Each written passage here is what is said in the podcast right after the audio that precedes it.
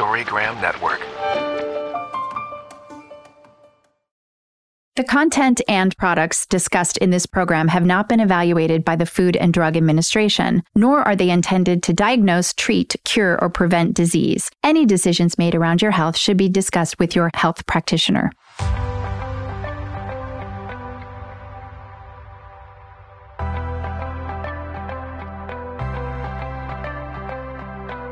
Welcome to Body Talk Radio. I'm your host, Heather Morgan, Health and Human Potential Master Coach and Edutainment Curator. I started Body Talk over a decade ago in order to achieve my mission of educating and inspiring millions to a healthier way of living.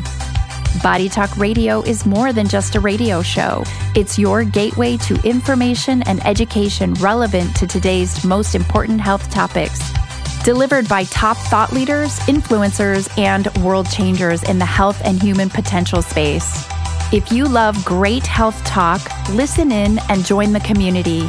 Get educated, get inspired, and become a healthier you.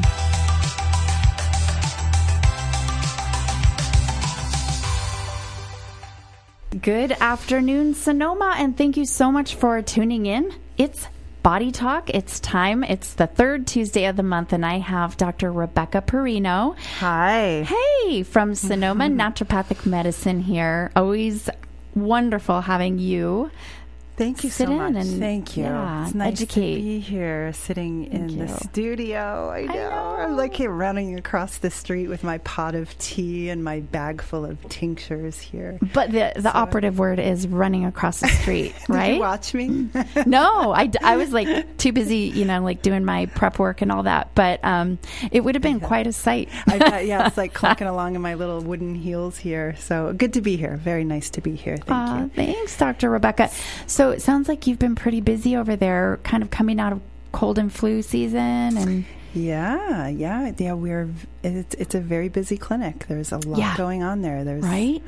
there's four of us and uh, my husband marcus dr marcus perino and then we have two wonderful staff that work with us and we are all on the move all day Always, long right? on the move and it's it's good we're very blessed and but we also we you know we really do love what we do and we we offer something special and it's very Yes. palpable when you come Mhm. into the clinic first it's the way it smells and then it's the you know the bright smile that you're greeted with and Yes. it's the care that you get the medical care and Mm. we hear it over and over and over and over Yes. which is so nice from from patients hmm Uh, it's a special it's a very unique medical experience but a medical experience Yeah. I like I like that because um, I do try to explain that to people. Mm. Yeah. Um, that you know it is a medical experience. absolutely And- absolutely You know, I think one of the things that you know with all the professionals that I that I interview is you know people so often think I'm sick, so I need medical treatment. Mm. I'm Mhm. I'm sick, Mhm, mhm. so I better go seek the help of a medical professional.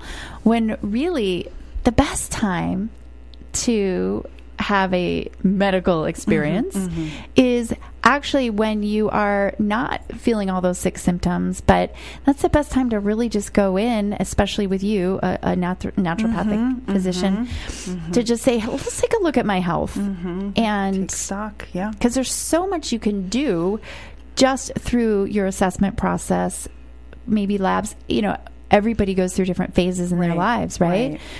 You know hormones shift and change our bodies change Mm-hmm. seasonally our bodies change and there's just so much that you can do on a preventative end on the other end and say let's really take a look at my health in a way that we've never looked at it before Absolutely. It should happen once a year Right? at minimum. Mm. Usually the physical exam or going in to have your checkup is is the the time that we go in ideally and a lot of people don't Mm-hmm. Right.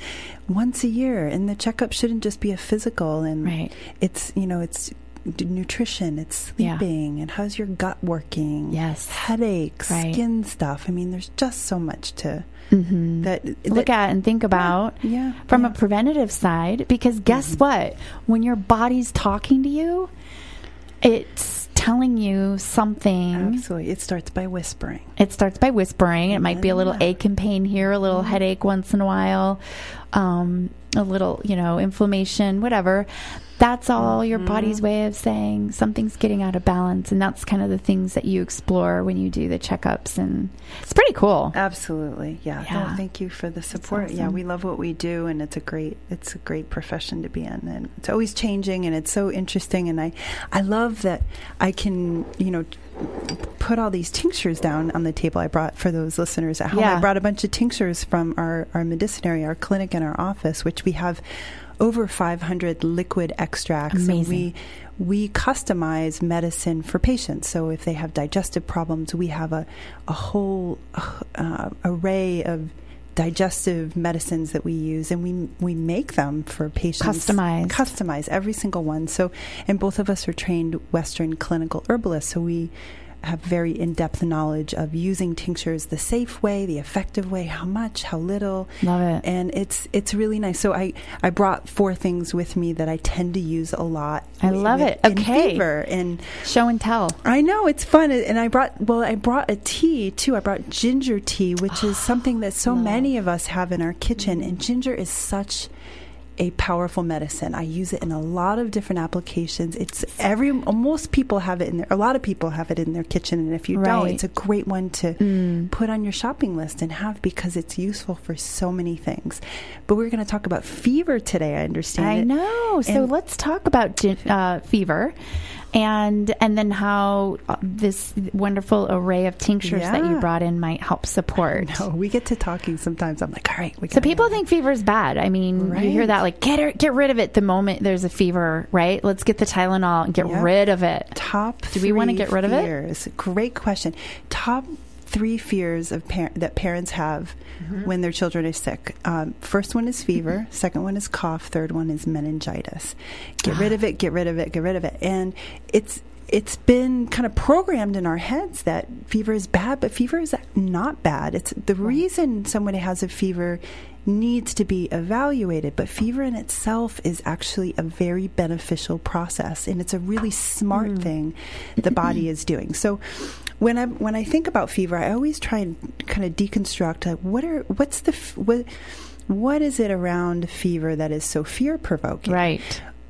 Some some myths like okay. fever is going to cause brain damage. It doesn't. Right. Fever does not cause brain damage, and it there's a natural shut off mechanism that our brain has that will never let it go high enough okay. to actually to actually cause any brain damage. If somebody is overbundled, for example, like a swaddled mm. baby yeah. who has a fever, mm-hmm. that is the only circumstance that where that could ever happen mm. because that that natural mechanism is overridden by overbundling. Mm-hmm. So whenever a child has a fever, a baby, a toddler, mm-hmm. a child, they need to be properly dressed, not mm-hmm. too much, not too right. little, but be able to breathe. Their their their mm-hmm. clothing and their blankets I are, think sometimes I, I, often see infants that are overwrapped. Oh, I know. And you can just you just want to go like you're like pill, pill it off and cool them down. Oh, you know. Yes, yes, I, yes. I, I know parents. Meanwhile, you know, but you just got to mm-hmm. be aware because we can't. Yep. They can just see them trying to like Yes. Yeah.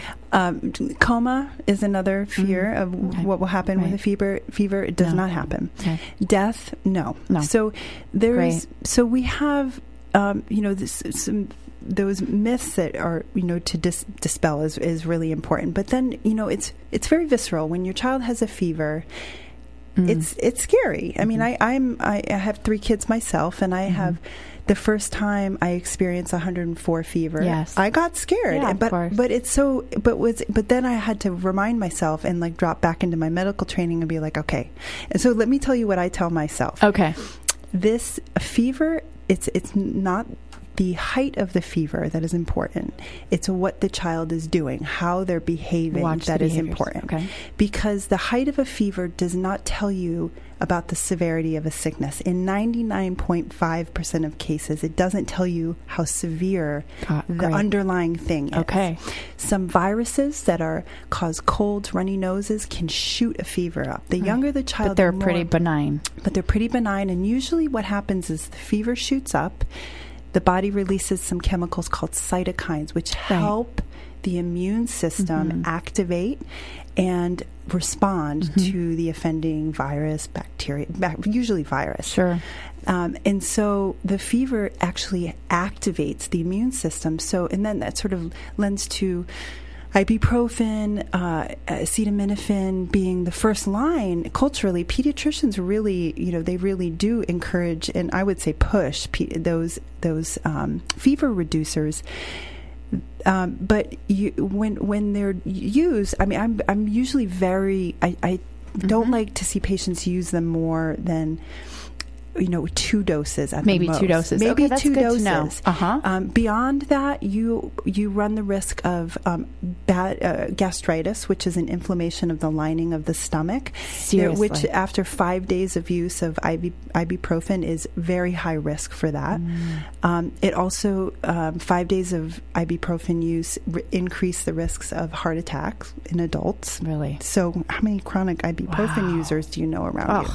And so then many. Tylenol itself, um, which is the other fever reducer that's commonly recommended, eats up glutathione, which is a uh, which is a uh, an antioxidant that our liver makes, and glutathione is basically what helps our body detoxify. It helps us package up stuff that we don't need and get rid of it, so our body can efficiently not be uh, uh, affect- Burdened burdened, right. burdened by what uh, free free radicals, which is what um, can cause damage inside of the body. So, t- the more acetaminophen eats up glutathione, and so you're basically hindering a detoxification, a normal detoxification Process. method Okay. and process in the body. So, So what should people do then if they're if they when they do have a high fever? One, don't worry.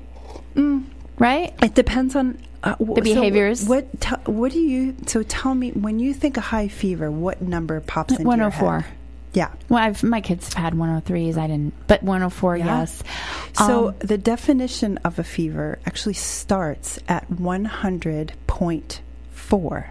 That's where fever okay, starts. got so it. not ninety nine. Not ninety nine. Okay. One hundred point four to one hundred point to one hundred one is considered a low fever. Right. So yeah. One hundred one to one hundred three point five is a moderate fever. Okay. 103 and above, it, it does- doesn't go higher than 105. Fevers don't go, go Mm-hmm. Right. higher than that. Without an underlying condition, they don't go higher Right, right, right, 105. right. But 103, that's a high fever. Mm-hmm. And so f- for the babies is, is the main population that I worry about. So if a baby has a high fever, a baby under six months, they should get checked out.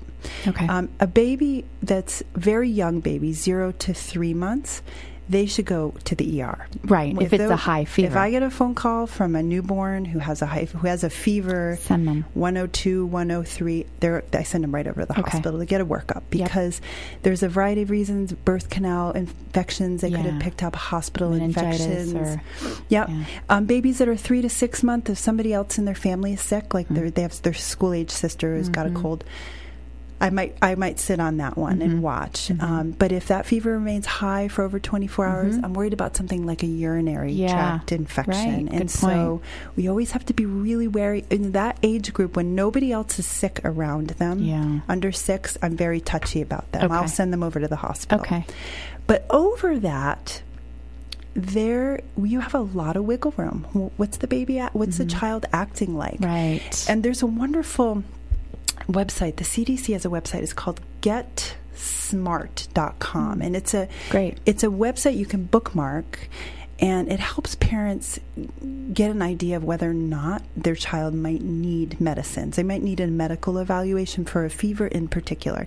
The site was started by the CDC to help reduce antibiotic prescriptions, and so it's it helps you really kind of it helps the parent at home who's got a sick child kind of go through the go through the steps of you know should I bring them in? Should Love I it. not? Should I sit on it? Should I wait? I love that website. It's a great one Yes. for for parents. It's a great one for clinicians too. But um, you know fever is not indicative of the severity of the de- disease. That's an important thing. Always ask yourself what's my child doing? Are they yeah, that's good. Are they are they really sleepy? Are they super fussy? Are they heart? Are they crying nonstop? Mm-hmm. Are they um, you know newborn young young babies who are breastfeeding? They're going to want to nurse, and that's how they stay hydrated. Um, and that point. that's the big risk with good. fever is dehydration. It's not fever; Mm-hmm. it's dehydration. So, one of the th- strategies that I have is well support f- the underlying cause. Do they ha- if do they have a sore throat and a fever?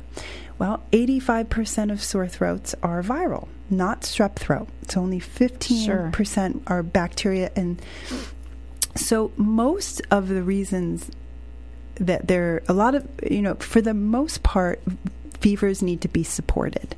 I i never have never had to really use ibuprofen or acetaminophen for my kids. Herbs work beautifully. They don't make necessarily make the fever drop down you know several points but they make them more comfortable and that's that's the thing about using herbs that helps to make the child more comfortable so they can ride it out How do you give the herbs to an infant, for example? There's a- have droppers. Yep, I'll Mm-hmm. use a little dropper. Um, if so, if the if the baby is being breastfed, I'll use a little dropper at the breast. So when they're nursing, we'll get a little dropper in the Mm-hmm. Corner of their mouth and put a little bit in in in their mouth. Um, one of my favorite ways to get into kids is ice pops. Okay, Um, right. Making like uh, putting herbs in an ice pop and giving it to them. So you're doing two things at once. You're delivering herbs and you're hydrating them because Mm-hmm. Yes. an ice pop can be like Mhm. Three to four ounces, and they Right. usually love it. It They tastes love it. good. You can put Yeah. juice. You can put. So you just put herbs right in there. That's great. I put herbs right in there. Do you there. give your patients a recipe for that?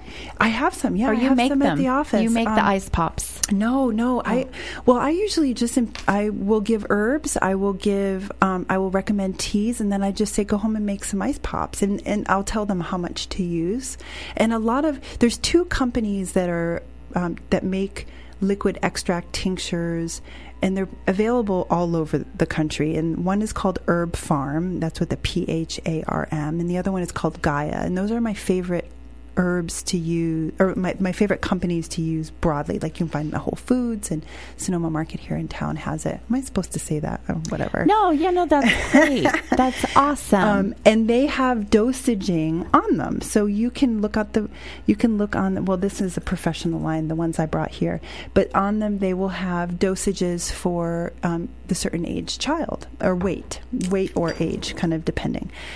Um, and then, so uh, I do tea mostly with young ones. I use tea. I use honey. If they're over one years old, I use honey and juice. Those are great vehicles for giving herbs. okay, and Yeah, and um, but ice pops are, are among my favorite, I especially because of the sore throat. Okay. It's particularly really easy, and it's easy way to hydrate them too. so if a patient loves this idea, loves this approach, and they want to come in and get the ice pops, for example, it's with an exam, of course, right? Well, Or- we well, I don't make ice pops to sell at the Oh, office. okay, I thought you did. I, that would be kind of a fun another. That would be amazing. Line of work one day. I could. I thought you were saying you had them at the office. Oh my goodness, no! I w- um, but we we give patients recipes. So um, with pediatric, Okay. our pediatric patients, we we give tons of re- recipes and literature and articles. How to feed their children well, and we give lots and lots of resource at at visits. So at their two month visits, we give certain things. At the four month visit, at the one two month, you know. So we have every visit. There are certain things that we we teaching tools we give to to. so our, at every uh, stage our- because there's new things to look for and new Exactly. ways to to obviously care for their children so um, yeah and i know that um, we're going to kind of talk a little bit about the tinctures that you brought Yeah, and just to address fever and i know you carry all of this at your office We do, we do. so if, if anyone in the community wanted to come in then how does that work Well, they they can call our our office number, which is listed. It's online. We have a great website that has a lot of information on there about becoming a patient at our office, and then our front desk staff is so very helpful too in answering questions about whether it's a good a good Great. fit. And, this is at Sonoma Naturopathic Medicine. That's right, here West Dr. Napa. Rebecca and Marcus Perino. Love it. Husband and wife team. And really, truly, the care, the medical care you provide to our community is really, like you said, it's unique and Thank it's you for important and special. Thank you. and, um, you know, you just really help deliver a new perspective on fever. Oh yeah, which is- good, good, Which is good. great because it's so true. And if that type of education, just right Mm-hmm, there, is so valuable for parents, Mm, right? It's so true. And people, you know, people caring for elderly or and and you know all of these things so it's not just babies and Right. while you are a family practice Mhm. and you have pediatrics and you have women's health Yes. and you know all aspects of family care um, i know you your specialty kind of is women's health correct Very much so. Very Mm-hmm. much so. I, I treat mostly reproductive age women Okay. and very early pediatrics. So Love I see babies when they're two weeks old and Mhm. usually till they're about one years old and then they start going to see dr marcus at the practice Gotcha. Well, we do have to head to break, but I just Good. wanted to wrap up about fevers. Um, Mhm. Anything else? I know you've got some special tinctures here that you'd like to talk about or recommend or think Uh, about. Yeah, well, uh, just a couple of points around just you know fever in general. It's not as the height of the fever that matters. It's how the child is behaving Great. and how long it's been going on. So if you have a really listless child, um, Yes. mostly when the fever is high, children tend to sleep, which Mhm. is which is good. Um, but it's not the height of the fever, and um, it's it's how they're behaving. And Okay. then um, I a really and and then um, dispelling myths from brain damage, coma, death are all untrue, and and really, if you can make a child feel com- more comfortable when they have a fever. You're allow you're often shortening the duration of whatever is Sure. going on. So find if the fever, if a high fever, that's meaning over 103 is going on for more than 24 hours, you should get your baby checked out, your child Okay. checked out. Um, the, and you're unclear about why. Like they don't have a runny nose, they don't have, you know, they're Mhm. not complaining of ear pain or they're not pulling on their ear. Um, you you should have them checked out, but suppressing a fever with ibuprofen and, and acetaminophen, you you don't need to. You really Great. don't need to, and Great to it's better for your kids if you don't, and Mm. if you don't go past two doses. That's huge. Yeah, That is, and this is the perspective that you get from herbalists and doctors that are trained in the way that you're trained. So thank you so much for You're bringing your expertise on You're today about fever. And um, we'll see you again next Tuesday, the uh, next month, On the uh, the third- third Tuesday. Super. Yeah, Sounds Dr. good. Rebecca Perino. Thank you again for joining us.